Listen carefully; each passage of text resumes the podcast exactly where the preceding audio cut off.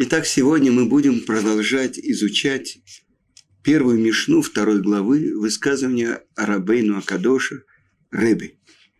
И чему же учит Рэби? Чтобы человек правильно делал счет своей жизни.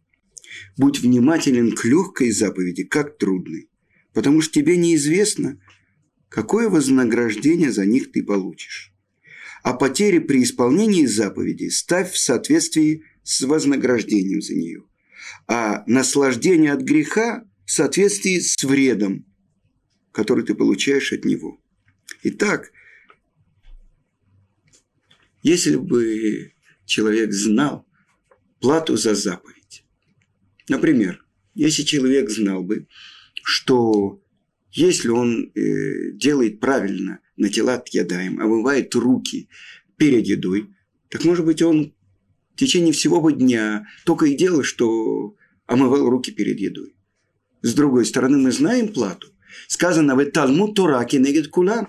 Это Мишна из трактата Пеа, в которой сказано, что изучение Торы выше всех других заповедей. Одно слово из Торы, оно важнее всего, всех других заповедей. Тогда человек скажет, я буду только изучать Тору и не буду исполнять никаких других заповедей. Тот, кто говорит, что у меня есть Тора, и ничего другого, даже Тора у него нет. Потому что, например, есть моменты, когда мы должны закрыть Тору и исполнять что-то другое. Например, во время чтения э, Мегилы, э, во время Пурима, сказано, что даже коины прекращали службу в храме, чтобы послушать чтение Магеллат Эстер, установление мудрецов. И так далее, и так далее, и так далее. Так вот, э, что же значит легкая заповедь и что значит тяжелая? Ведь на самом деле каждый из нас пришел в этот мир, чтобы исполнить свое назначение. А есть такие заповеди, с которыми связано именно назначение, ради чего мы пришли в этот мир. Но как же нам узнать, какие именно заповеди нам э, надо исполнять? Что значит легкое или трудное? И сказано в коммент... у комментаторов, исполняй даже легкую заповедь, как трудную, то есть приложи все усилия. Потому что ты не знаешь плату за заповедь. Может быть то, что плата за легкую заповедь, она гораздо выше, чем то, что кажется тебе трудной. И так сказано нашими мудрецами. Это псикта – э, комментарий наших мудрецов. Все, что требует Тара, соблюдай. Ведь тебе неизвестно, что из-за нарушения какой заповеди ты можешь лишиться жизни. Есть заповеди, плата за которые немедленно. А есть другие, за которые награда только в будущем мире. А есть и такие, за которые она уже была в прошлом. А потери при исполнении заповеди ставь в соответствии с вознаграждением за нее. Если э, при исполнении заповеди ты потерял материальные убытки, помни, что есть тот, кто тебя оплатит. С другой стороны, мы говорим, что мы не знаем э, плату за заповедь. Ну, например, если человеку говорят, иди и сделай что-то такое, и мы тебе заплатим такие-то деньги. И он говорит, ну что, я закрою Талмуд, я прекращу, я пойду заработаю эти деньги. Значит, он оценил свою учебу меньше, чем те деньги, которые он может в этот момент заработать. Или человек, которому предлагают, идем со мной, сделай, помоги мне в каком-то бизнесе, и я тебе заплачу половину моего заработка. А человек говорит, нет, я не брошу, я буду изучать Тору. Ему говорят, мы тебе дадим 60% от заработка. Он говорит, при всем при том, я, оставлю, я остаюсь, я буду учить то, что я должен учить, а не пойду зарабатывать. Это плата его учебы, учебы гораздо выше, чем все те деньги, которые ему предлагали. Я видел урок великого, можно сказать, учителя сегодняшнего Израиля, Бальчува, Раби Уриу Зора. И вот он выступал перед нерелигиозными израильтянами. И он говорил, что сколько нет денег у вас на счету, я могу сказать, что я богаче всех вас вместе взятых. Почему? Потому что если вам предложат, скажем, обычно в субботу, в праздники платят двойную плату и так далее, кто-то из вас откажется, а я, даже если мне предложат все деньги в мире, чтобы я нарушил субботу и делал какую-то работу в субботу, нарушая ее, я не сдвину даже мизинца. Значит, я гораздо богаче вас. Вы понимаете? Что это значит наслаждение от греха? Удовольствие и выгоду, который может доставить себе человек, нарушая Тору. Поставь в подсчитай с тем вредом, который ты от этого получишь, с наказанием, которое ждет тебя в будущем. Как сказано в Мишле царя Соломона. Сладок человеку хлеб лжи но после рот его будет наполнен щебнем. Вы понимаете, вещи страшные и вещи достаточно жестокие. Но как это понять, что подсчитывай потерю заповеди от ее платы. И объясняет так э, Гаон из Вильна, что человек, он будет стоять на суде и давать отчет. Стоять на, стоять на суде, когда будут подсчитывать все его нарушения, а давать отчет, что в тот момент, когда он делал нарушение, он ведь мог исполнить заповедь. И это тоже предъявит ему как счет. А теперь я хочу привести вам высказывание наших мудрецов. Знаменитый Саба из Келема – Равсим Хазисл из Келема.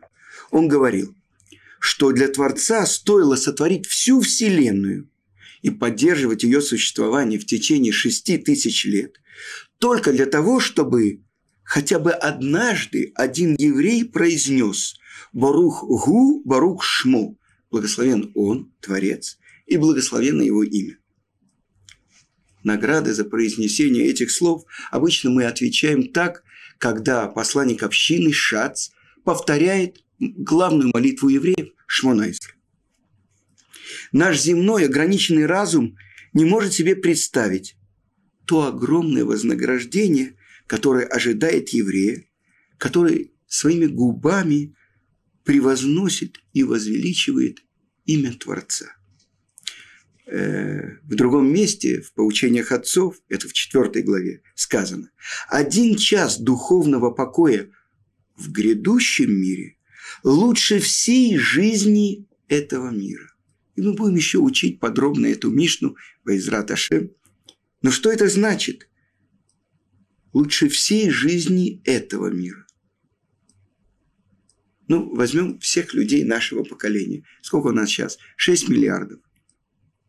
И один человек, я или каждый из нас, или каждый из тех, кто сейчас слышит мой урок, представьте себе за всю нашу жизнь самые прекрасные мгновения нашей жизни.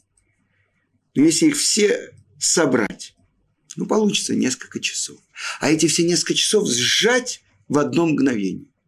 А теперь возьмите, умножьте это на 6 миллиардов человек. Все мгновения наслаждения и счастья.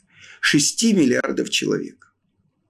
А теперь возьмем и умножим это всех людей, которые жили в мире. Сейчас 5768 год. За эти почти 6 тысяч лет, если сжать все их жизни, все наслаждения их жизни в это одно мгновение. Так сказано, что один одно мгновение духовного покоя в грядущем мире лучше всей жизни этого мира, всех людей, всех наслаждений. А теперь, за какую заповедь дается награда, то, что называется духовный покой в Оламаба, в мире приходящем. И Саба из Келема объясняет, что только за одно произнесения этой фразы «Баруху, Барухшмо» мы получаем вот этот духовный покой в грядущем мире, который прекрасней всех наслаждений этого мира. То есть всех наслаждений, всех людей за всю жизнь нашего мира. Но он добавляет. Но награда за произнесение одного слова «Омейн» – истина.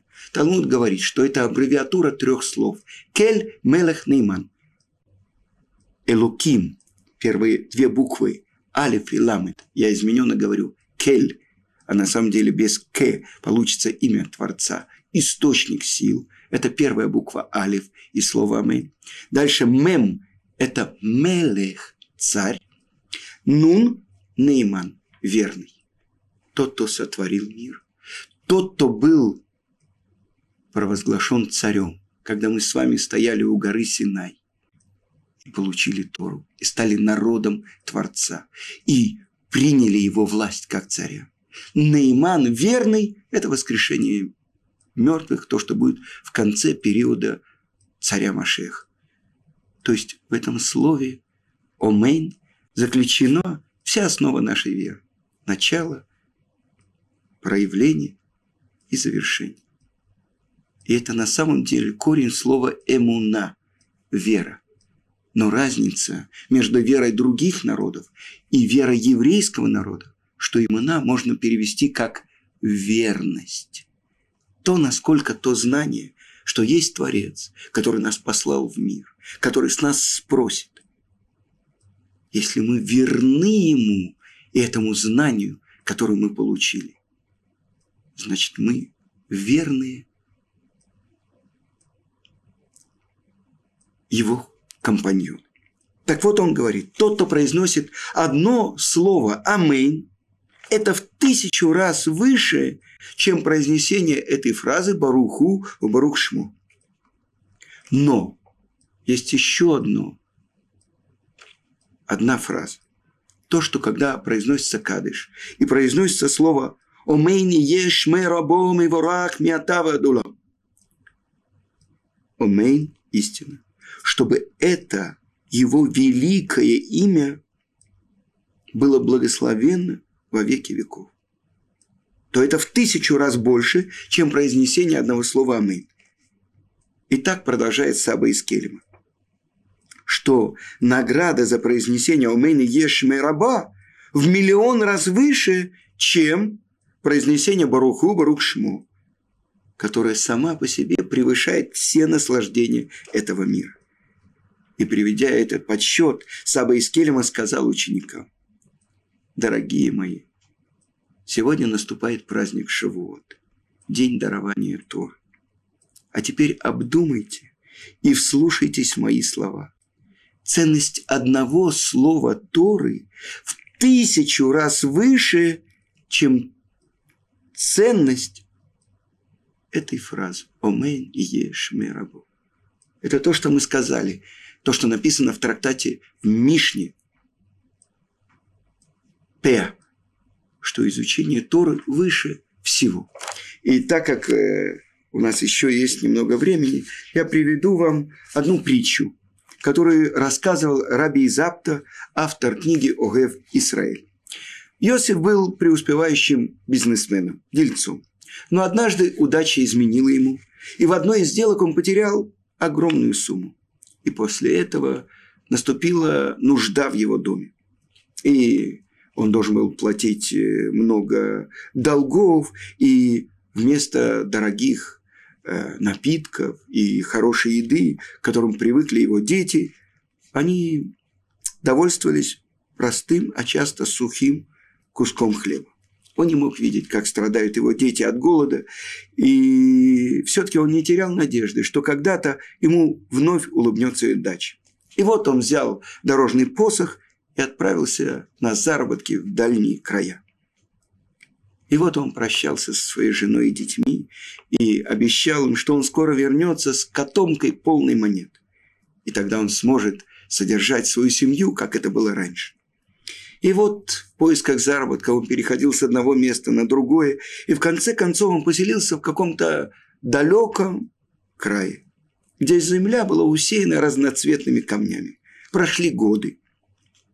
И так как он не гнушался никакой работы и экономил на своей пище, ему удалось скопить солидную сумму денег.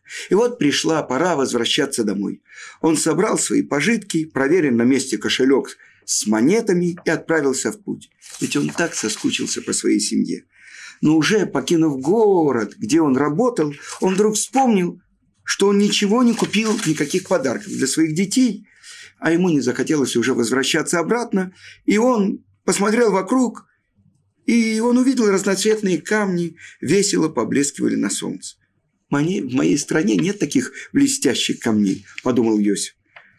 И ему пришла в голову идея. Он возьмет эти камешки, и наверняка его дети очень будут рады. Он нагнулся, засунул в свою котомку несколько пригоршней этих камней и с веселым сердцем продолжил домой путь. Путь в свой дом.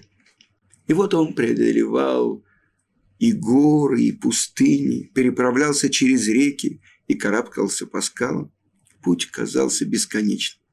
И с, и с каждым днем он становился все труднее. И вот он собрал все свои силы и продолжал продвигаться вперед. Но постепенно кончились у него запасы еды.